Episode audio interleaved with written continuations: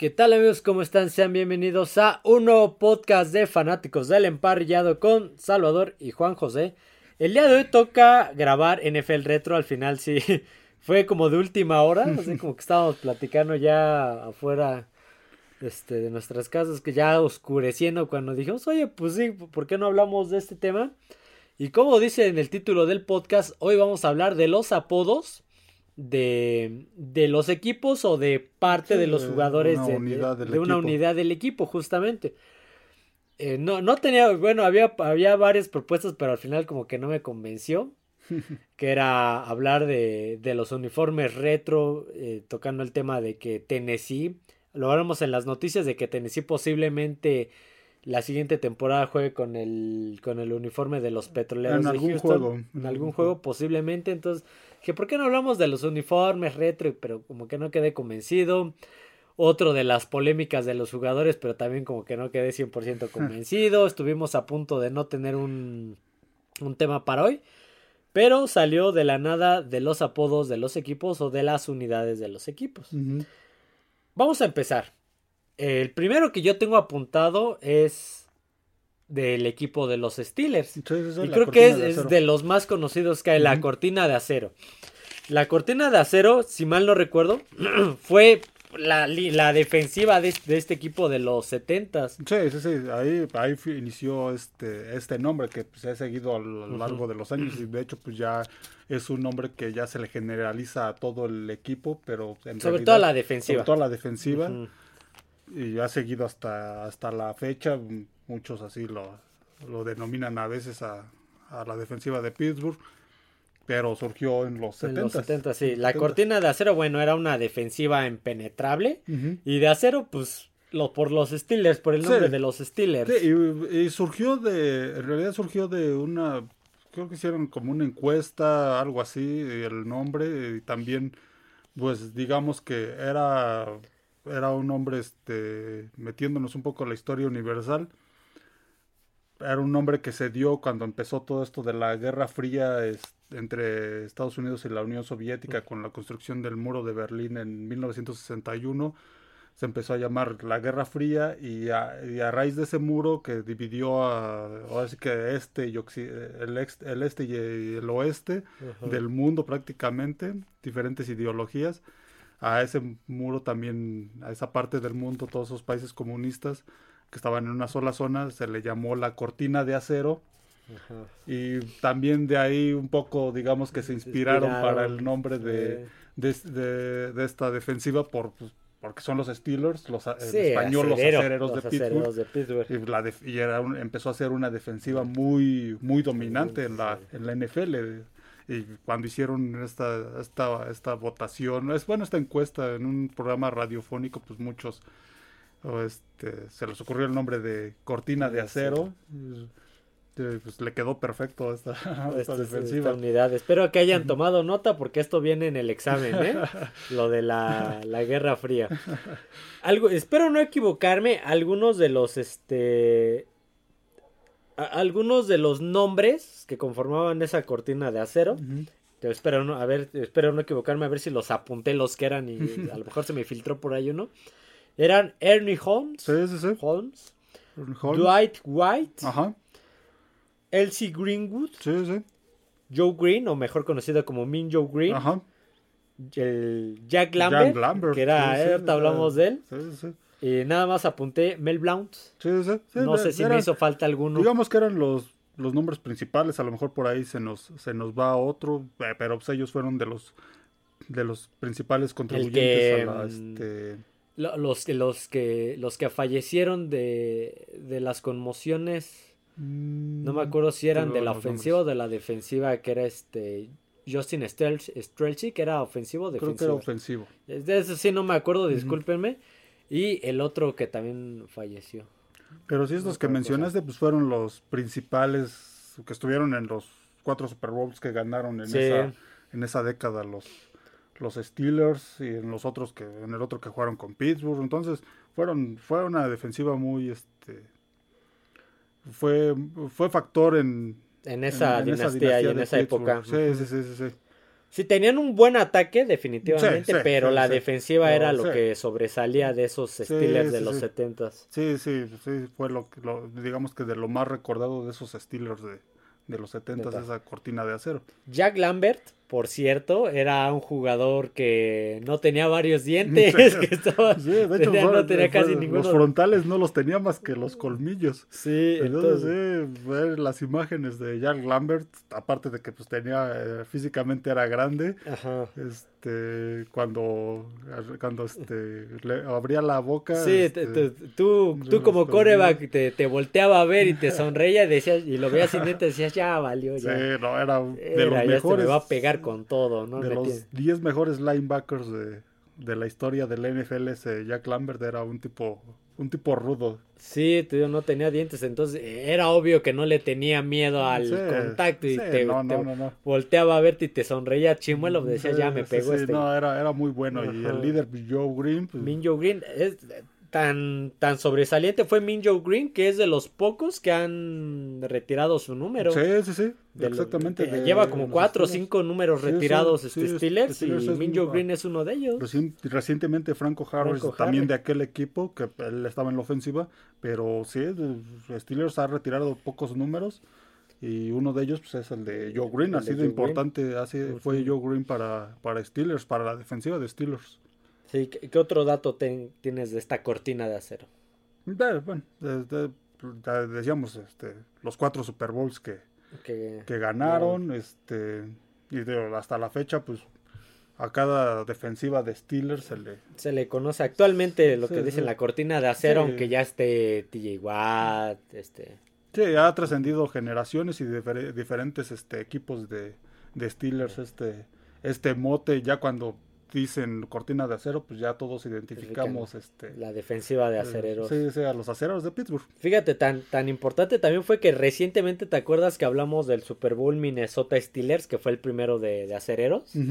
Donde la primera mitad fue extremadamente defensiva, que Sí, se sí, sí. fueron, creo que se habían ido 2-0, algo así. Sí, O sea, una defensiva que dominó. sí, sí, sí, muy, muy dominante, de las mejores que ha habido en la historia del Sí, NFL. definitivamente es quizá la más importante que hay en la historia de la. NFL. Sí, sí, de las más recordadas.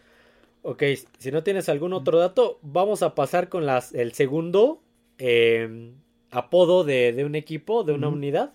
Y yo tengo a los Purple Gang, o Sí, conocido como Purple People Eaters, o en sí. español, los comedores de gente púrpura o la pandilla púrpura de los vikingos de Minnesota. sí, los igual Minnesota de Vikings. los 70 Igual de, de esa misma era, Sí, digamos que eran, estaban a la par. Sí, sí, sí, contemporáneos. Era prácticamente la línea defensiva, los cuatro Los frontales. frontales de, de Minnesota. los que recibían este, este mote. El coach era Wood Grant. Sí, de- pero de- de- creo que tenía el de la de... No, no lo tenía. El- el- bueno, los, los integrantes de esta línea ofensiva eran Alan Page, el Salón de la Fama. Sí, eh, Salón de la Fama, Ujú. MVP de la NFL Sí, sí. y cuatro veces Pro Bowl. Sí, sí, sí. Este, Carl Eller, también Salón de la Fama. Seis veces Pro Bowl También fue al Pro Bowl. Seis es- veces. Jim Marshall, que no ha sido Salón de la Fama, pero pues muchos dicen que se lo merecería. Y dos veces Pro Bowl. También Pro Bowl, Gary Larson. Dos veces Pro Bowl. Y después sustituyeron a Gary Larson por Doug, Doug- Doug Sut- Sutherland. Ese, ese sí no lo tengo apuntado. Lo sustituyeron ya a mitad de los de los 70 también él formó parte de este de esta de esta línea frontal. Otra defensiva muy buena esa de los de los vikingos. Sí. Llegaron a cuatro Super Bowls también, no pudieron ganar, Ninguno, lamentablemente, pero... pero también era una este una defensiva muy muy dominante esa. Fueron eh, no recuerdo en qué temporada, creo que en aquella temporada que llegaron al Super Bowl con Pittsburgh fueron este la defensiva líder en menos puntos en contra. Sí, tan, so- tan eh, solo en el. Super Bowl, lo acabo de decir, en el Super Bowl, la primera mitad, habían, habían iban 2-0 me parece, pero el, el 2 era por un safety, ni Ujú. siquiera era por este por puntos anotados por la ofensiva. O sea, no sí. les habían anotado en, la, Sí, en no, todo el partido. Sí, era una defensiva dominante. El nombre, de hecho, proviene de este de una canción, de una canción de un músico de country que se, se llamaba Chef Woolley. No la- lo topo. No, yo tampoco lo, lo, lo- lo ubico. no, Creo que pues, no, no fue así. Al menos fuera de Estados Unidos, pues creo que no fue muy famoso. Pero la canción así se llamaba Purple People Leaders. Este, y de ahí proviene el nombre, obviamente por el Sí, el uniforme de, de los, de este, los de los vikingos. vikingos y pues digamos que por esa este esa fuerza defensiva que, que tenía esa línea frontal que era grande, era una línea frontal grande, entonces era muy muy bueno. Sí, ya, ya vi que así se llama, sí, cierto. Ujú, sí, de ahí- Bueno, o sea, el cantante sí. Ajá. Fíjate que eso yo no lo Sí, sabía, ¿eh? un, un músico de, de country y western. de- Ya hasta hay una película. Ah, bueno, pero esa nada más es Cider. y este, sí, sí, y de ahí proviene el, el mote de, de esta este de esta línea ofensiva de los perdón, línea defensiva de los De los, de los vikingos, de, Minnesota, de los 70, sí, sí, sí. Sí, mira, aquí ahorita estoy. Es que este está en inglés y no lo mastico tanto, pero empezó desde los 60 a finales de los 60 a finales de los 60 y principios de los. y de lo los que fue en los 70. 70 pues, con ellos jugaron cuatro Super Bowls y- Pues ya vimos que no, no le fue en. Este. Ninguno, no le fue bien en ninguno. Sí, ¿no? Pero sí, fue, tuvo, tuvo grandes equipos eso, Minnesota, no solo a la ofensiva, también tenía buena, buena ofensiva, sino a la defensiva, que pues, esta defensiva es muy, muy recordada. Fíjate que tenían una frase que decían, ahorita que estoy viendo, que decía comerse al coreback, cómete al coreback, mira de coreback. Yo creo que también eso contribuyó para acuñar más el, El nombre. el apodo de, de los comedores de gente púrpura.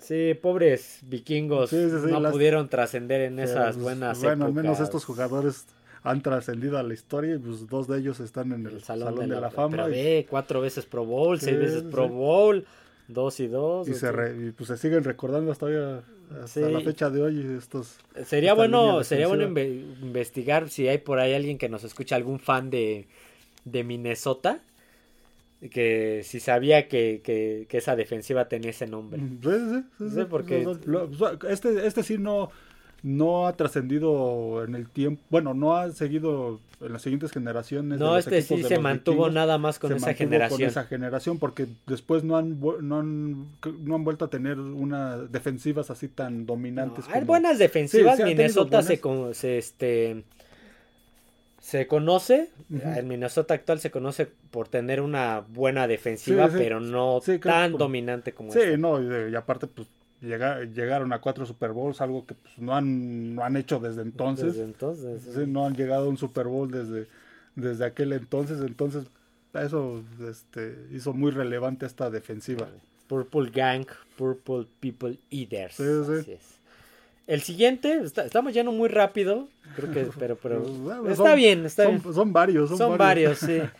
El siguiente, en inglés no sé si tenga algún nombre, pero por lo menos yo en español lo conozco, los conozco como los malosos de Oakland. Los malosos. Ese no tiene un mote en inglés porque en realidad fue un mote que se les puso aquí en México. Fue Sí, algo así leí. Aquí en México fue, eh, aquí en México en, en ese entonces se les empezó a conocer como los, Los malosos. los malosos. Sí, por alguien, Este, ah, por ahí algo, algo había leído de que era un comentarista o un, Era- era- un fue periodista deportivo un comentarista mexicano. que transmitía los juegos de NFL en, en ese entonces, Fernando Bonrosum. Sí. Es- A mí todavía me tocó ver transmisiones de él en Fox Sports. Este, él transmitía en tele abierta, bueno, en ese entonces pues, todavía tele abierta aquí en México a, a- a principios de los 80s, finales de los 70s. Transmitían los juegos de la NFL y para ese entonces pues los Raiders tenían un, un equipo muy este muy rudo. Sí, era, Sobre- era una muy buena defensiva, pero a, diferencia de, de los Purple y People Leaders y de la cortina de acero, ellos eran unos jugadores muy sucios. Sí, Eran sí. muy Sí, sucios. eran muy, muy rudos. Estaba- ellos jugaban al límite del, Del del reglamento. reglamento. siempre y muchas veces lo sobrepasaban. Tan solo ver las, los, este, las coberturas del safety Jack Tatum. Sí, que, Eh. que de hecho en algún video lo mencioné que por un golpe dejó cuadrapléjico Sí, sí, sí. a Da- es- Darryl es- Stingley. Sí, Darryl de Stingley. los Patriotas. de los Patriotas. Sí, exactamente, sí. En, en un juego, creo que fue en, en el Super Bowl contra los vikingos de Minnesota en los 70. En el 11, Super Bowl 11. En el 11, de, con el antebrazo en una jugada le da en la cabeza al receptor de los vikingos y le acaba volando el, El casco. casco, sí. Por ahí busquen los highlights de esos malosos de Oakland de los 70. De esa defensiva era... Hay, hay unas escenas hasta donde hay un jugador ya tirado ahí Sí, inconsciente sí. y de- en el fondo y en, en perspectiva está un jugador de los Raiders este pegándole con la mano Sí. al otro en el piso y no dejando que se Sí, levante. no, era, era- muy, era una defensiva muy intensa, muy, muy agresiva, muy, muy, como dices, muy al límite del muy al reglamento. límite del reglamento. Del reglamento de aquel entonces. Sí, sí, sí, que hoy en día tendrían Ahorita- 20 castigos. Si por harta medio equipo, hasta más. medio equipo estaría suspendido un año o Sí, algo sí, así. no, eran muy, muy, muy rudos, este... Bueno, tan solo los sobrenombres. Jack Tatum era de Assassin, el, asasi- El el asesino. asesino. El otro su pareja en el en lo profundo, el otro safety, este Skip Thomas era, era el Doctor Muerte. Tenían a los corners que era Willie Brown, Josh Atkinson. En, la, en, la, este, en, el, en los linebackers y la línea ofensiva pues, estaba Ted Hendricks, Phil Villalpiano, Monte Johnson. Era, era este, una, una defensiva muy, Sí. este, muy, muy, muy, muy fuerte. Este, John Matusak, John Matusak. John sí. Matusak también, es un defensivo muy, muy grande. Se ven en las imágenes cuando le quieren bloquear un, los pases al coreback y saltan prácticamente enfrente de él y parecen como los osos cuando le- se levantan en dos patas. Sí. entonces, era, era una defensiva muy ruda. Aparte, pues la imagen que tenían en ese entonces, este, raspaban sus, Sus sus cascos. cascos para que se vieran más intimidantes. Eran jugadores que en otro equipo no habían funcionado. En el caso de Sí. Ted Hendricks, que había estado antes en, en los potros de Baltimore, de aquel, en aquel entonces que estaban en Baltimore y en, y en Green Bay y no funcionó. Y Raiders le dio la oportunidad y ahí pues se, se, se convirtió en uno de los legendarios de... Sí, de en, ese en equipo. algún momento me, me dijiste que los comparaban, que parecían una pandilla de motociclistas, así como sí, de, sí. de programa de caricatura, así altos, barbones, así Barbones, grandotes. Sí, no, era, era Sí, muy era la imagen que tenía ese equipo, tan- no solo a la defensiva, a la ofensiva también, con Ken Stabler, Sí. cabello largo y barba, Barba. este, Dave Casper, Viletnikov. Entonces, imagínate, tú en algún momento también dije que este Chuck Noll, el, Sí, el sí, sí, coach sí, de, de de Pittsburgh, Pittsburgh el de primer, sí fue el primer, ¿no? Sí, sí. El primer head coach de Pittsburgh, Chuck Noll, los llevó a catalogar de delincuentes. Sí, que eran un- en, alguna entrevista dijo que era, esos Raiders eran unos delincuentes en aquellos setentas, que eran unos, unos maleantes. Sí, eran unos pandilleros. Es que jugaban, en, en serio, busquen las imágenes, eran una, era una golpiza. Sí, sí.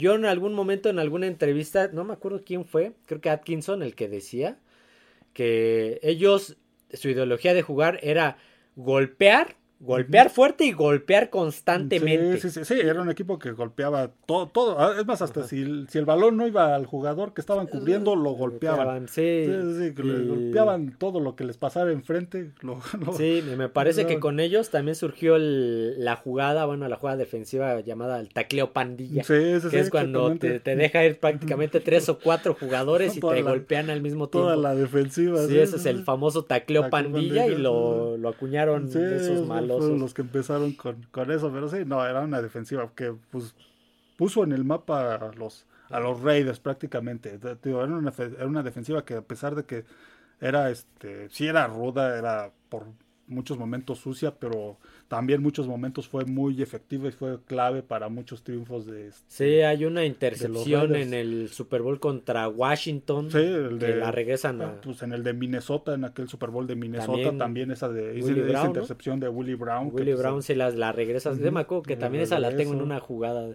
Sí, le, sí, intercepta a Tarkenton, Frank Tarkenton. sí, sí, aquella intercepción del Red Ray 88 a los Cleveland Browns en el 80. Sí. Entonces, era una defensiva que también Era eficiente, sí. Sí. era muy eficiente. sí, digo, no solo eran este agresivos ni, ni sucios, sino también eran Sí, eficientes. también le que- hizo ver su suerte a, a, a Ron Jaworski contra contra Filadelfia. También hablamos que no, no, pudo, no podía hacer nada. Sí, digo, era, eran muy eficientes, nada más que a veces pues, sí se, a veces se les pasaba, se pasaban de, de fuerza, pero ahí, ahí creo que hay una imagen que hay un partido, creo que es uno contra Browns. No, no sé si, si es de playoffs o partido de temporada regular, va corriendo el, eh, ahora sí el running back de Mm, Browns sí, sí. y nada más le pone el brazo el defensivo y hasta lo saca- los pies salen volando del Sí, gol- no, aquí- golpe que le dan el- en la cara. Aquellos juegos de este, contra los jefes de aquella de los Sí, 70 Que son la rival, es un Era- rival, era- el rival odiado. es la rivalidad en una aquella jugada de Ben Davidson que llega y ya termina la jugada y todavía él llega a aventarse encima de los jugadores y inicia la bronca y se agarran a puñetazos con Len Dawson, este otra jugada en, en una en la banca ya prácticamente pegados al al Gatorade, no sé si era Gatorade todavía en aquel entonces. Bueno, a las bebidas, a las... Le da un golpe el defensivo de Raiders al, al de Kansas City y se inicia la bronca ahí en la banca. No, era, muy, muy intensa esa, esa esa defensiva de, de Raiders que hoy en día, Sí, no, ¿qué hoy en falta día le- dan risa. ¿qué falta les hace una Sí, defensiva así? lo, lo único rescatable de esa defensiva es, Es este, Max Max Crosby. Crosby. Fuera de ahí, pues no hay nada, no hay no hay nada, na- en esa nada que ver. defensiva. Entonces, para los que tuvieron la fortuna de ver a aquellos Raiders, pues vieron algo bastante Sí, bueno. Y el apodo, los malosos. Los malosos. Sí, los malosos. malosos y por- bien ganado el apodo. Por ese, por ese, por ese equipo. Y es un apodo que este sí ha, ha- ha seguido a, Sí, largo del pero tiempo. más por cultura que por el- Sí. porque hagan lo mismo. No, Ese sí, te- sí es más, por, cultura. más por la cultura, y digo, sobre todo aquí en México, más por la cultura de, de, Son de los los malosos de. Oakland, sí. Continuamos con el siguiente equipo, el siguiente apodo, y nos quedamos en la defensiva. Estamos hablando de los monstruos del Midway, monstruos del de los Bears. Por no, no tengo el dato exacto, por ahí leí que estos monstruos del, del Midway se, eh, se empezaron creo desde los 60. Empezó en los 40, de En los hecho. 40, Empezó en ¿ves? Ni siquiera en los con 60. temporada, tuvieron temporadas ganadoras, este, donde llegaron cinco veces al campeonato de la NFL en ese entonces la, la Sí, desde... NFL. eh, eh, sí. Ajá, desde los 40 Tre- y desde el 39. desde el 39 ganaron cuatro campeonatos dirigidos por Papá Oso George Stanley. Halas, Sí, que estuvo que estuvo en, eh, era el que dirigía la- el equipo en aquel entonces y pues ese nombre ese mote se lo dieron por su defensiva que era Sí, porque dominante. lo tomaron del parque Midway Play Saints, sí sí que se encontraba al sur del campus universitario de. Chicago. Sí, exactamente. Sí, que eh, ese mote, al parecer, creo que se le empezaron a dar primero al equipo de la universidad, pero el programa no duró mucho y después se lo empezaron a, este, le empezaron a decir así a la defen- al equipo de, de los los Osos de. Chicago de, de aquel entonces de los de los 40 y después digamos que lo, lo- el más famoso el que pues ya todo el mundo conoce en la NFL los que tuvieron ese mote pues fueron los Osos de Chicago del 85 la defensiva del 85 Ujú. esos es donde, los que todos este, recuerdan. Sí, ya, eh, segu- según yo lo que había leído es que, pues sí, ese sí duró un poquito más de generaciones. Ahorita creo que ya no se utiliza tanto, Sí, no, de repente pero se sí, les ha- sí duró al menos hasta esos ochentas. Sí, sí, te- ha- ha surgido más por, por las defensivas que ha tenido Chicago, esa del 85, de- ah, más recientemente pues aquella defensiva de, de Urracher, De este, Brian Urlacher. Brian este, pero ha sido por, por, por momentos, sobre todo Sí. por, por las defensivas buenas, y pues, esta del 85 es la más famosa. Sí, yo por aquí tengo a algunos miembros. Eh, un- una mención honorífica, pero ese sí ya es de, de los primeros monstruos del Midway. Bueno, anterior, Ajá. que era Dick Eh, Butkus. Dick Butkus, sí, él no estuvo en esta generación, No, estuvo antes, pero, también... sí, era un linebacker excepcional de la época de Jack Lambert Ajá. en los 70s, pero era muy muy bueno, creo que y de hecho en las este, en los rankings que luego saca NFL, creo que es no sé si el primero o al menos de los de los tres de los tres mejores linebackers de la historia. historia, si no es que era que, me contaste la anécdota, ¿no? De un partido entre Nueva Orleans Sí, y sí, que pues, los jugadores lo que reconocen. entra entra Dick Butkus, está por ahí y lo voltean a ver y nada más dicen Sí, el monstruo, sí, el monstruo, sí. Ahora sí, algunos de los jugadores, creo que estos sí son de la época de los ochentas, Ujú. son Dan Hampton, Sí, sí, Otis, Hampton. Otis Wilson, sí.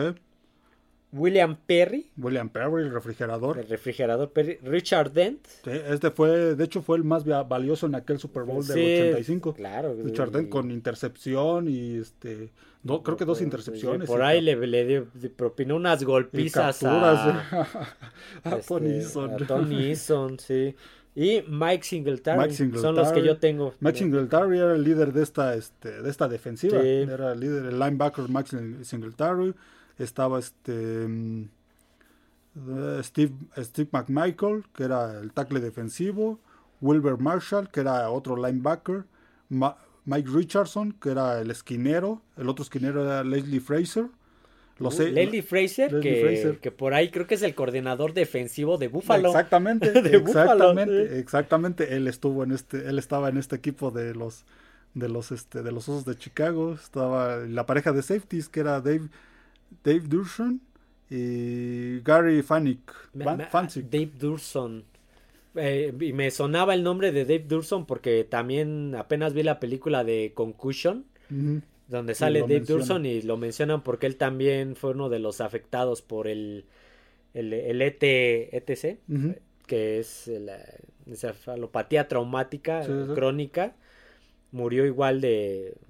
Ah, bueno, voy a entrar en detalles, pero igual fue a causa de las conmociones. Me sonaba Dave Durson. Sí, Sí, fue sí, víctima de esto. Ellos eran los que los integrantes de integraban esta gran Defensiva. defensiva de este de ¿cómo se llama? De los monstruos De del- los monstruos del Midway que era era coordinada por Buddy Ryan. Sí, sí. Bobby Ryan era el coordinador, él que era una defensiva 4-6, que en realidad eran este, prácticamente 8 jugadores en la línea y era presión al, al coreback, presión al coreback, este, no dejarlo espacio ni para ni para respirar, prácticamente ya los tenía encima el mariscal de campo y funcionó muy bien. ¿Por, qué es relevante esta defensiva? Nada más porque en el Super Bowl contra Nueva Inglaterra les metieron la paliza de su vida. Ujú, sí, sí. En playoffs habían blanqueado a, a los dos equipos. Sí, blanquearon a los Rams y blanquearon a los Gigantes, los dejaron en cero. Gigantes creo que fue 21-0 y Rams 24 a 0. Imagínate, esta defensiva. Ter- terminaron, perdón, terminaron con récord de 15-1 aquella temporada, 15 ganados, 1 perdido, solo perdieron con Miami en un partido muy, Muy cerrado. Muy cerrado, sí, sí, sí, sí. que fue el único, pero ve, era una defensiva que no, no Sí, pasaba, ¿no? No, Y no, de, las más impresionantes. Igual también recientemente hablamos del Super Bowl 20, que fue el Nueva Inglaterra-Chicago, como constantemente le pegaban a Tony y a Sí, este. Steve Grogan, Steve- sí, que, de tuvieron que pla- que Steve. Grogan lo tuvieron que sacar para meter a Tony Son, Sí, igual sí, sí, no, no, fue una carnicería ese, ese sí, juego. no eran, no, no podían hacer nada, era Sí, no, no. impenetrable. esa Sí, sí, sí. Algo más que tengas que decir de estos monstruos del Midway.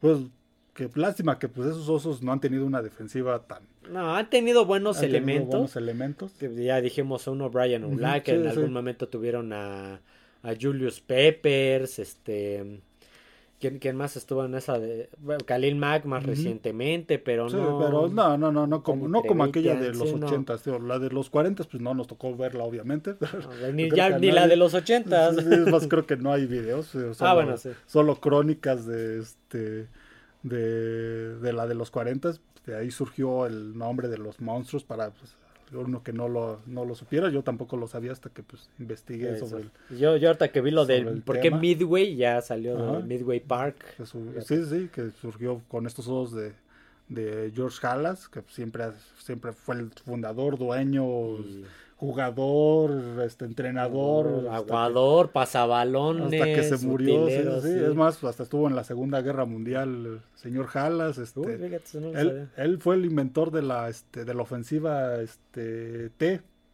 Ah, de la de la que hablamos apenas de la formación De T que formación sacó este Kansas City en el Super Bowl, sacó la formación T. Él, él fue el que, el que empezó en estos 40 con esa formación T, Sí, que- Halas, que fue en Que es, ese- como, que es como la escopeta, pero en lugar de tener a los dos jugadores al lado del coreback, los tiene atrás de los linieros. Sí, sí, sí, para ese entonces pues fue muy innovadora esa, esa formación T, entonces Y- este Como, como dato curioso, lo- el uniforme de los osos en la en, la- sí, en las mangas, en las mangas tiene las G, ajá, S, H, George Stanley Halas. Stanley Halas, es correcto. Vamos a pasar de las defensivas a las, bueno, de momento a las líneas ofensivas. Y la que sigue es la compañía eléctrica La compañía de eléctrica. los Bills de Buffalo. La compañía eléctrica de los Bills de Buffalo. Esta compañía eléctrica era la línea ofensiva de los Bills de los 70. Sí, a lo mejor muchos no la, no la recuerdan porque pues los Bills en los 80, en los 70, perdón, era un, este, un equipo gris, vamos. Era un equipo que pues no trascendía mucho, este, le costaba mucho trabajo, este, se- los Bills se hicieron más conocidos ya hasta los, Los 90. los con, bueno, con- fin, eh, parte de los Ujú. 80 y los 90 Los con, 90s. con Kim- Jim Kelly. pero en estos, en estos, en estos este, 70s no eran tan conocidos, draftearon, este, a finales de los 60 draftearon a un corredor bastante De- bueno del colegial del, del sur de California, que Llamado el famoso O.J. Simpson. O.J. Simpson. O- O.J. Simpson. O.J. Simpson. Y empezaron a tener, bueno, al principio les costó trabajo, pero empezaron a tener este, buenos resultados. Creo que uno de sus apodos de O.J. Simpson era Juice. Sí. Entonces, este, Sí, Juice. entonces aquí surgió la, este, de que este, la línea ofensiva encendía el juego y por eso le, Le este, decían la compañía la eléctrica compañía porque hacía que se encendiera. que, que, que corriera bastante bien este O.J. Simpson y fue cuando empezó a caminar este Buffalo, se metieron a playoffs en algunos juegos, pero digamos que aquí lo más relevante fue que O.J. Simpson, a pesar de jugar en ese equipo, este empezó a imponer varios récords de la NFL que duraron muchos muchos años. Jugaba en Buffalo, pero tan solo por su línea ofensiva, este empezó a récords de yardas por por partido, por temporada. Él fue el primer el primer corredor en superar las 2000 tre- las 2000 yardas por por temporada. Órale. Entonces, era, era una línea ofensiva muy, muy buena. el apodo viene de esto, de que pues encendían el, el juego. El- sí, por eso era la compañía eléctrica porque Simpson. hacía que se prendiera, que se encendiera como un foco. Ajá, exactamente, por eso fue el apodo de la compañía eléctrica. Algunos de los miembros, el primero, cuando hasta desde que cuando lo escribí hasta me costó trabajo, que es Joe Delem De Rel- Muller. Ajá, no lo sé pronunciar. sí, estaba disculpen. complicado Está apellido. complicado. Sí, que era el, el guardia derecho, Reggie McKenzie, que era el guardia izquierdo, Paul Seymour, que era el tackle ofensivo, ajá, Dave Foley el otro tackle ofensivo, y Mike Montler. que era el centro. El centro, esos Sí, eran sí. los miembros de la de compañía la eléctrica. compañía eléctrica. Sí, sí, de un equipo que sí fue, fue un equipo gris, no trascendió en aquel entonces, o se metieron a playoffs, sobre todo a mediados de los 70 fue, fue su mejor época, con récords este, ganadores. Eh, llegaron, este, no ganaron ningún juego de, de playoffs, sí, sí les costó un poquito de trabajo. Pero digamos que lo más relevante pues fue eso, Sí. que contribuyeron a este a los récords de O.J. Simpson. Del ataque terrestre. ataque una muy buena línea. Sí, sí, que su ataque terrestre era muy bueno con O.J. Simpson.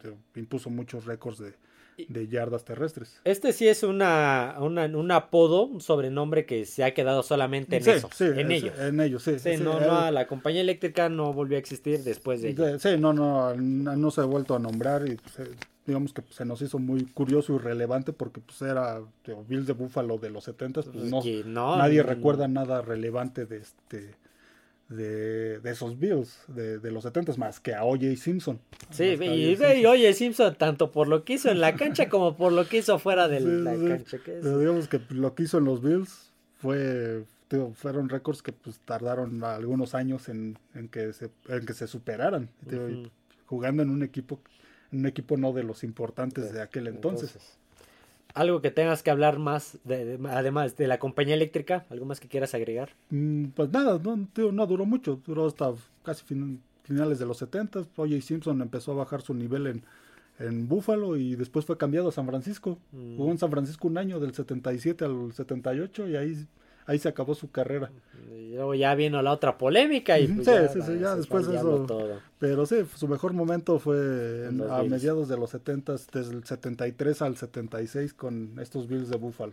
Fíjate, a- a, eh, fanáticos de los Bills, me gustaría saber si sabían que esa línea se llamó la compañía, La compañía eléctrica. Excelente. Esta, la que sigue, creo que sí es más conocida. Y la, la el siguiente apodo es la línea de los cerdos, en de español, cerdos. o en inglés, The Hawks. The Hawks, de los Washington Redskins de los 80 Sí, sí. Creo que parte de los Al 90. principio de los 90 Principios cuando de ganaron 90. su tercer Super Bowl. Este aquí sí lo tengo, este por aquí tengo la, la captura de pantalla, déjame la... Sí, esos Redskins que eran dirigidos por Joe Gibbs, Sí. el gran Joe Gibbs. Eh, el entrenador de la línea ofensiva era Joe Vogel. Ujú. Y durante los campos de entrenamiento en el 82 fue cuando les dijo a sus linieros, ok cerdos, párense aquí. Y desde aquí, bueno, aparte de eso y parte de que también eran unas moles esos linieros, fue que se quedó el nombre de la línea de los cerdos, porque le decía, ok, cerdos, párense aquí. Sí, sí. Algunos, algunos, bueno, los miembros que conformaban aquellos Hawks o la línea de los cerdos eran Jeff Bostic, Ajá. Ross Grimm, Sí, sí. Mark May, Ajá. Joe Jacoby y George Stark. Sí, sí. Esos eran la línea de los cerdos. Ajá. El corredor, escucha, escuchan una campana, discúlpeme, es la basura que ya va a pasar.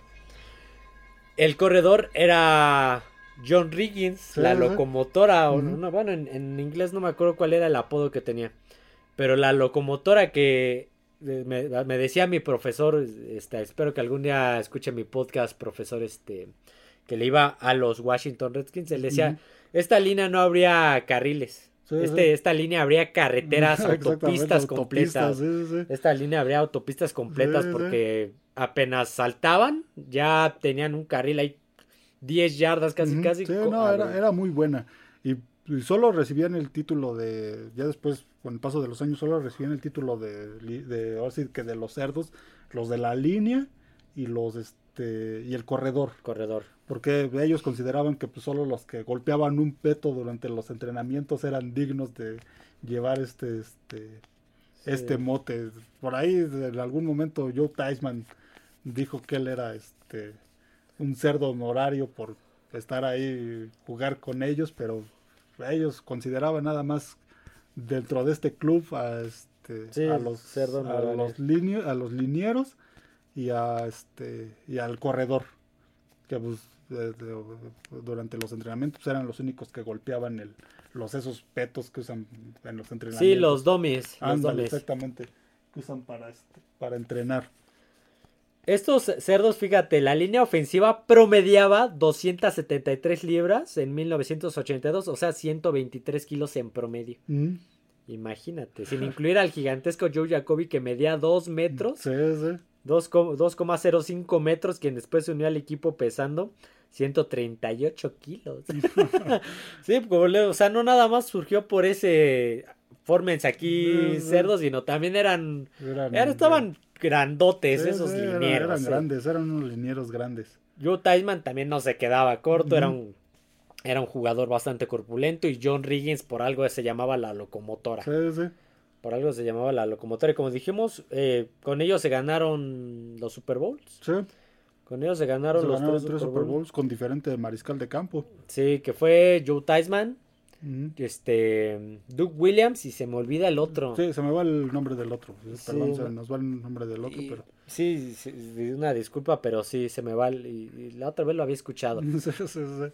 Pero sí, no era muy dominante esta línea. Sí, sí, todavía, todavía aún se recuerda, aún creo que suspiran en Washington por, por esa Sí, línea. mi este, profe, mi querido ofensiva. profesor Rodolfo, le mando un saludo, profesor ofensiva. Rodolfo. Y bueno, y tenían su, su grupo de animación que eran el, este, las Hoggets, que unos tipos que iban con máscaras de, de cerditas al, al estadio y todo, que estaban ahí la, la banda, pues, eh, la, este, las tribunas cerca de la banda apoyando a, a la línea ofensiva de este... De los cerdos. De los cerdos, La línea de los cerdos. Qué buenos sí. nombres. ¿eh? Sí, qué, qué buenos apodos. Qué buenos apodos. ¿Algo más que quieras agregar de esta línea de los cerdos? Pues nada, tío, de las más, de las más dominantes. Sí, tío. habían unos carriles inmensos. Tío, a la, a la fecha creo que es este. Creo que ya es. Ya registraron la marca, los, al menos de los, Hawks, sí. los jugadores de aquella línea tienen la marca registrada y tienen ahí. Creo que este Dan Snyder se metió en problemas legales con ellos por este nombre. Uy. Entonces, Eh, bueno, Dan Snyder, ¿en qué no se ha metido en Sí, problemas, no? ¿Con cuál, con qué tema no se ha metido en sí, problemas? sí. Siguiente, creo que regresamos a la defensiva. Siguiente, este, apodo de alguna unidad de los equipos. Estamos hablando de la exprimidora naranja, de Sí, los Orange Crush, de los Denver Broncos. Fíjate, los miembros que tengo son Randy Gradishan, Sí, sí. Gradishar, Tom Jackson. Paul Smith, Sí. Barney Chabau, Sí, sí. es. Sí, chavos. Sí, fíjate, yo no sabía que se jugaba aquí, Lael Alzado. Sí, yo me acordaba de él en Raiders. Jugó en, jugó en Raiders y en aquella época y jugó en, este, en estos Broncos también, Laila Alzado. Y Rubin Carter. Son los sí, que yo tengo. No sé tú si tengas. estaba alguno. este Bob, Bob Swenson, linebacker, Joe Rizzo, también linebacker, este Billy Thompson, safeties, el, el backfield era Billy Thompson, Lou Bright, Steve Foley y Bernard Jackson, que eran este era una, una defensiva que jugaba 3-4. Sí, tres este, frontales, Tres cuatro frontales, linebackers. linebackers, sí. Así que su, su fuerte era la persecución. Era- Eran muy, muy buenos estos, este, esta defensiva. Llegó a jugar en, esta, esta defensiva fue en la época pre, pre John Elway. Sí, es lo que estuvieron Antes- porque fue en los 70 Fue en los 70s, ajá. y, y al principio de los Ujú, 80 Sí, fue antes de John Elway. Esta defensiva llegó a un, este, a un Super Bowl. Llegó a un Super Bowl. A esta defensiva, el nombre pues proviene de, este sí proviene del, Del- refresco. del El refresco. refresco que ya en ese entonces había surgido en Estados Unidos, no sé aquí en México, pero en México también durante muchos años existió. Creo que por ahí todavía lo venden en algunas taquerías. Exactamente, sí, sí, el famoso Orange Crush. Orange Crush. Orange, Orange, Orange Crush. Y obviamente, pues el uniforme El de Denver es anaranjado, sí, sí, orange. entonces, pues lo combinaron con que era una defensiva muy muy fuerte que le ganó a aquellos equipos de Pittsburgh, de Oakland, que también eran equipos con defensivas muy muy fuertes, este entonces se, metieron a un Super Bowl contra los Vaqueros de Dallas, pero pues no pudieron porque Tom Landry les les cambió, ahora sí que les empezó a jugar eh, reversibles y pases sorpresa y varias jugadas que a las que no estaba acostumbrada esta defensiva de Denver. Con eso solo, solo así les pudo ganar aquellos vaqueros de Tom Landry. Sabes que Tom, no, Tom Landry, como lo dijimos, también era un maldito genio. Sí, o sea, no, no se iba a quedar con las manos cruzadas. Exactamente, sí, pero no, una, una gran defensiva esta de... Este- fíjate, el head coach de aquellos broncos era John Ralston. sí, sí. No John, lo yo no- John Ralston primero y después este Red Miller. Red Miller, de hecho, ya fue el, el head coach para, para este Super Bowl de contra Denver. O, perdón, contra Dallas. Fue este Red Miller. Pero sí, no, esa defensiva también, también este, recordada y que digamos que el nombre volvió a, a salir a flote en, a- de aquella de a- a recientemente la defensiva de este de, con Von, Miller Miller, este, de Marcus Ware, sí, Derek sí. Wolf. que también fue muy Sí, muy que muy, muy agresiva, sí, pero agresiva eficaz, no agresiva Sí. nada más porque sí. sí, sí. Si no, pregúntele a Brady en aquel campeonato de conferencia cuántos golpes le dieron. Creo que fueron 14 Sí. veces le pegaron. Sí, sí, entonces sí, no, esta defensiva ha tenido buenas defensivas Denver y una de ellas esta de los de, los 70, los originales Orange Crush. Los- lo- la exprimidora naranja, exprimidora fanáticos naranja. de Denver, así se llamaba esa, Sí, sí. esa defensiva. Estamos yendo un poquito eh, rápido en teoría, pero ya vamos 40 minutos. y, y por lo menos a mí me faltan dos y creo que a ti tú, tú tienes uno más. Que me habías dicho uno de Dallas. Mm, sí, sí. Eh, vamos con el de Dallas antes de continuar. Ah, ok. Bueno, de- Dallas, a lo mejor muchos lo recuerdan porque fueron como que varias versiones de esta defensiva, la defensiva del juicio final o la defensiva Doomsday. Doomsday. que pues, le- este mote se lo pusieron a, a varias defensivas que ha tenido Dallas en su historia. La más reciente pues fue aquella de la dinastía de los 90. Doomsday 3 le pusieron, a la de principios de los 80, la Doomsday 2, pero la original es la, este, la defensiva de la, la Doomsday 1, es la defensiva que abarcó de mediados del, del 66, del, de, prácticamente desde el Ice Bowl al 74, que eran, este, tenía Willie Towns, Larry, Larry Cole, Bob Lilly, Mr. Cowboy, este, George An- Andre, Chuck Howell, Leroy Jordan, Dave Edwards. Este, en el backfield estaba Bear the Corner, Mel Renfro, Mike, Mike Wichter y Herb Underley. Era, era una defensiva muy, muy buena esa de este de, De de Dallas. Dallas. La prensa de Dallas fue la que les acuñó este nombre de la defensiva del, Del, ju- del ju- del juicio, final. Ujú. Y bueno, también tenías a Tom Landry, que venía de ser coordinador defensivo. ¿no? Sí, sí, sí, Que exactamente. fue el que innovó con esa. Con el con 4-3. el 4-3, 4 frontales, 3 linebackers. linebackers. Entonces, él te- era un. Equipo con, un head coach de ideología defensiva. Sí, sí, sí. Entonces, podríamos decir que este Domsday pues, se recorre prácticamente todo lo que es los 70s, la una de las mejores épocas de los, de los vaqueros de Dallas, que llegaron a cinco Super Bowls, ganaron, ganaron dos, perdieron tres, pero era este una defensiva de, era, era temible, era temible la defensiva y por eso recibió el sobrenombre de la defensiva del, del juicio final. Sobre todo este Bob Lilly, que estuvo en aquel, él estuvo en aquel juego del, del Ice Ball. Y sí, la sufrió, pero, pero jugó muy bien. Fíjate, este, yo no sabía eso de, del Doomsday, por eso no lo apunté. O sea, me lo mencionaste ayer, pero se me olvidó, no la conocía tanto. Sí, no, es, es la defensiva del Doomsday. Después, después en los 80s, Doomsday 2. donde estaba este Randy White, la defensiva de Randy White. Y eh, Doomsday 3 fue, le nombraron a la defensiva de, de, Jimmy Johnson de principios de los, de los 90. Ok, vamos a pasar con los últimos dos. Yo tengo dos nada más, de los que siguen, no sé si tú todavía mm, haga falta. Que es el espectáculo verde. Tenía otro nombre, no lo apunté, no sé por qué no lo tengo apuntado. Pero este espectáculo, el mayor espectáculo verde o del terreno, algo así se llamaba, del campo, es el apodo que se le dio a la ofensiva de los Rams de San Luis. De, finales de los noventas. Aquellos miembros eran Kurt Warner, que ya hablamos del Kurt Warner que llegó a la liga como un desconocido. y que la rompió desde su primera temporada como titular después de la lesión de Trent Green. Estaba el corredor Marshall Falk, que yo no sabía que él había sido corredor de los Indianapolis Colts del 94 al 98 y después llegó a los Rams. Estaba el receptor Isaac Bruce, que jugó en los Rams y después pasó un par de temporadas a San Francisco. Estaba Torrey Holt, que jugó igual, empezó su carrera en los Rams y después jugó con Jacksonville Jaguars. Este me cuesta mucho trabajo pronunciarlo. As Sahir Akim, receptor de los Rams, Detroit Lions, Santos de Nueva Orleans, Detroit Lions otra vez y los San Diego Chargers. Estaba. Ah, este lo tenía aquí abajo. Estaba, este, dije Torrey Holt. Estaba Torrey Holt y estaba Ricky Pruitt, receptor de Cardinals, Seahawks, Chicago Bears, los Rams, Panthers y los Colts.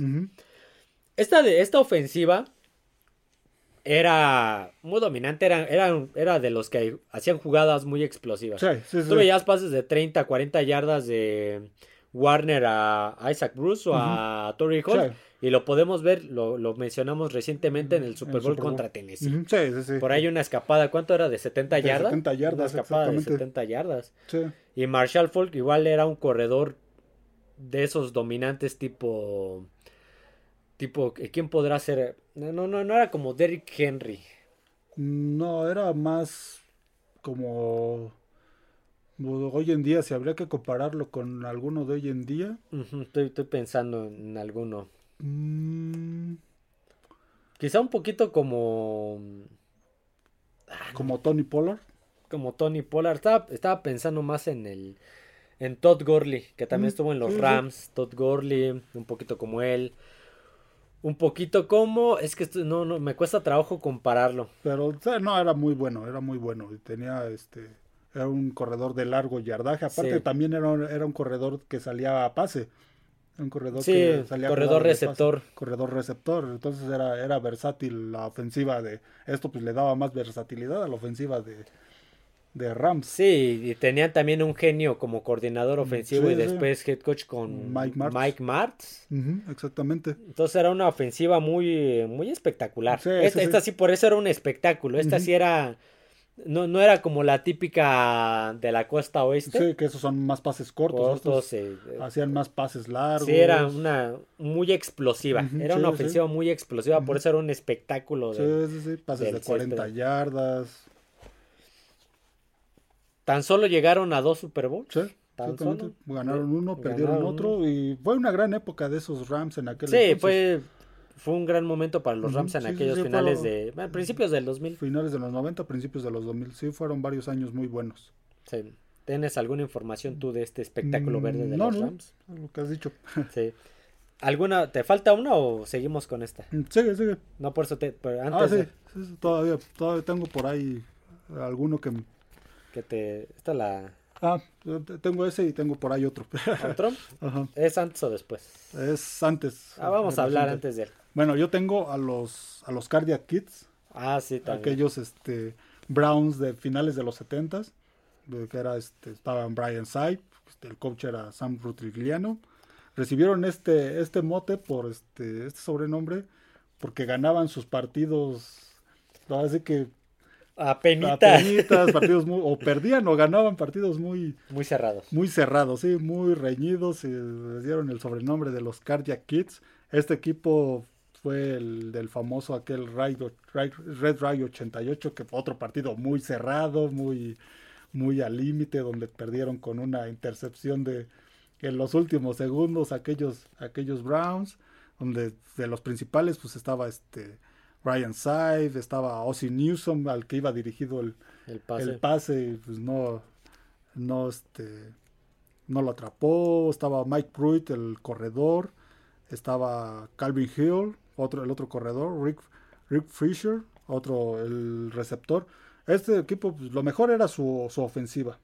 Era una ofensiva este, De los Browns. era una ofensiva buena. Digamos que su lado débil era este la defensiva pero sí no es- ahí digamos que empezó su época ganadora de, De los de Browns. los Browns, sí, sí, ahí empezó su Tuvieron su mejor época en los 80. Sí, exactamente. Eh, Ese fue el inicio de, de esta época ganadora y ahí este, se les dio el mote de a los Cardiac Kids y hasta la gente ponía sus sus pancartas ahí con el nombre de Cardiac Kids Sí, en el estadio municipal con este de que pues era Era, ganamos o perdemos, pero es en el último segundo y con la última eran- jugada. Eran ¿no? muy, muy cardíacos. Sí se me hizo curioso este, este sobrenombre Nombre.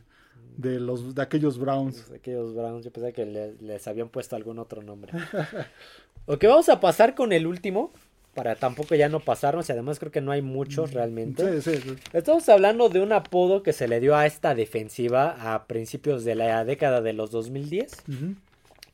Y es más, es nada más y nada menos que la Legión del Boom, Sí, sí. defensiva de los Seattle Seahawks. Esta defensiva también era, Era muy buena. era muy una, buena. una cosa dominante. Sobre todo su backfield. Su Sí. backfield era muy bueno. Aquí tengo, fíjate, los, este, los nombres de, de los que conformaron esta defensiva. Han ido rotando, rotaron varios, pero estos son los más importantes, que son los esquineros. El esquinero Richard Sherman. Richard Sherman era, era, este, ¿cómo se llama? Ah, muy arriesgado lanzarle el Sí, balón. Te sí, la sí. jugabas y se lo lanzabas Sí, sí, porque sí. era. Y lo sabe Colin Kaepernick y lo sabe este. eh, se me acaba de ir el nombre del receptor de, de San Francisco que después jugó en Raiders. Era este. Michael Crabtree. Ah, exactamente. Sí, lo saben que aventarle un balón a él era jugártela y que Sí, te lo iba a sí. interceptar. Estaba el safety, Earl Thomas. Estaba Cam Cancelor. Estaba el otro esquinero, Brandon Browner. Estaba el defensivo, este no me acuerdo dónde jugaba, Walter Turmont. Y estaba el linebacker Byron Mas- Sí, sí, Maxwell. exactamente. Sí. Eran como que de los más importantes, pero también había otros como Bobby Wagner, Sí, sí. KJ Wright, Sí, Michael Bennett, Cliff Avril, Malcolm Smith, que fue MVP de un Super Bowl, sí. Brandon Mebane, Frank Clark, Frank, Frank Clark. Clark, sí, sí. Chris Clemons y Bruce Irving. Sí, sí. Sí, tengo que han ido rotando. Sí, O sea, no, esta- porque han sido varios años. Esta varios defensiva era muy, también muy física, era una defensiva muy física, de hecho, pues eso, eso era que, digamos que ahí fue donde se enfocó a esta defensiva que utilizaba el cover 1 y el cover 3, años. Ujú. Era, eran, era muy físicos, o sea que pues, si, era, o si recibían el balón, también recibía un buen golpe el, el receptor por parte del backfield de, de esta, de esta defensiva. Cuatro años fueron los que menos recibieron puntos, la defensiva que menos recibió puntos durante cuatro años este, consecutivos. Llegaron seis temporadas ganadoras consecutivas, llegaron a tres títulos de la división, dos, dos juegos del de final de conferencia, dos Super Bowls. Dos Super Bowls. El, el, me acuerdo que el coordinador defensivo de esta Legión del Boom era Dan Quinn. Dan Quinn, Dan exactamente. Quinn fue el que la, la echó a andar. Sí, Dan Quinn era el, el coordinador defensivo. No, una gran defensiva. Creo que de las últimas grandes defensivas que ha habido en la, en la NFL. Junto con la de Denver, que, tuvo un par de buenas temporadas, pero sí, la Legión del Boom por- algo ha sido también de las últimas que ha tenido un apodo. Sí, sí, porque a pesar de que este se fue renovando, porque pues fue, fueron Sí, cambiando. iban saliendo iban unos, saliendo, entraban otros. Digamos que mantuvo el nivel durante muchos años, más o menos hasta como por el 2018. Sí, que ya más o ya es que obviamente salió Richard Sher- Sherman. salió el, el Thomas, Sí, sí, salió sí. el Bennett, Sí, sí, sí. y- salió este mm, KJ Ujú, Wright, sí, sí, el Cam perdieron- Chancellor se sí, retiró. entonces ya, ya no fue lo mismo, pero sí fueron muchos años y de constancia. Fue una, una defensiva muy constante. Creo que Brandon Browner ahorita está en la cárcel, imagínate. Sí, sí, sí. Entonces, sí, no, eh, volvemos. En esa final de conferencia contra San Francisco le hicieron ver su suerte a Colin Mm, Kaepernick sí, y a Michael Crabtree. Que también lo hablamos que, que este que Richard Sherman le quería dar la mano, ¿no? Sí. A Crabtree lo, le aventó la, no la dio un aceptó. manotazo, después se burló de ellos diciendo que le pusieran un receptor de verdad, no un receptor mediocre como él. Sí, ya después ya nadie quería lanzar a la zona de Richard Sherman porque No, por lo ahí de hecho también hay un juego contra Nueva Inglaterra en el 2012, me parece, donde a Brady también Richard Sherman le hizo ver su suerte a Brady, no lo no le no lo podían atacar. Eh, en e- es- ese mismo año del- de esa final de conferencia llegaron al Super Bowl y también le hicieron pagar a Peyton Manning. Sí, O sea, tan sí. solo la primera jugada fue, bueno, ahí fue un mal centro también, pero fue un safety. La primera jugada de Denver terminó en safety por Sí, un mal centro y que Muchos equipos buenos vieron su suerte contra esta defensiva de Seattle. tan solo en ese Super Bowl que ganaron Malcolm Smith fue el MVP. Imagínate. Malcolm Smith fue el MVP. Yo, yo me acuerdo de ese Super Bowl en MetLife Stadium que estaba haciendo un montón de frío. Nada más veía ofensiva de, de Denver o le interceptaban a, a Peyton Manning o le provocaban fumble a- al receptor o al corredor. No había más. Sí, sí. Sí, era, y, y al año siguiente igual, me acuerdo, el divisional contra Carolina, a Cam Newton, Cam Newton no les pudo hacer nada. Sí, En, sí. En el campeonato de conferencia tardaron, pero de todos modos, este, eh, eh, al principio fue un juego muy defensivo que le interceptaron dos o tres veces a Aaron Rodgers, entonces... Sí, no, era una defensiva de cuidado. sí, muchos equipos no les fue bien y muchos equipos muy buenos no les fue bien contra esta, esta defensiva. duró varios años, fue, fueron varios años muy constantes este, y por eso es que pues, el apodo La legión del Boom. aún, aún sigue, a pesar de que pues, ya no ha sido lo mismo Seattle de aquel entonces, pero aún sigue el, el apodo. To- Todavía sigue el recuerdo y, y es lo que decimos. O sea, ya no ha habido ya muchos equipos o unidades que reciban un apodo. Sí, no, no. Ni siquiera los Patriotas con el ataque Sí, de sí, Brady. No, no, no. Ni- ni- recientemente Mahomes no ha Ujú, tenido un no, apodo porque no ha sido, aunque ha sido dominante, no ha sido, Sí, no, no, no, no, no, no, a lo mejor no les han encontrado a lo mejor no les han apodo. encontrado. Ya, ya ha habido otros, por ejemplo, los cabezas de queso, pero eso es más por, por, por, este, por los por, aficionados. lo- por la- el por casco, el color la. Bills Mafia, pero es más como Sí, la, ese es nombre de la afición. Sí, sí, es como la Raider Nation. Sí, así. no, apodos. ay, sí, De algún equipo, sí, ya últimamente, pues no, o sea, más que este de la Legión, Legión del, del Boom. Boom, y también muy impactante. Sí, sí. sí. Lástima que ya también se les acabó esa Legión del Boom. sí. A ver Creo que el único que queda es Bobby Wagner y ahorita ya hasta se quedó sin equipo, también ya lo cortaron. Exactamente. ¿Alguno, ¿Algún otro que te acuerdes?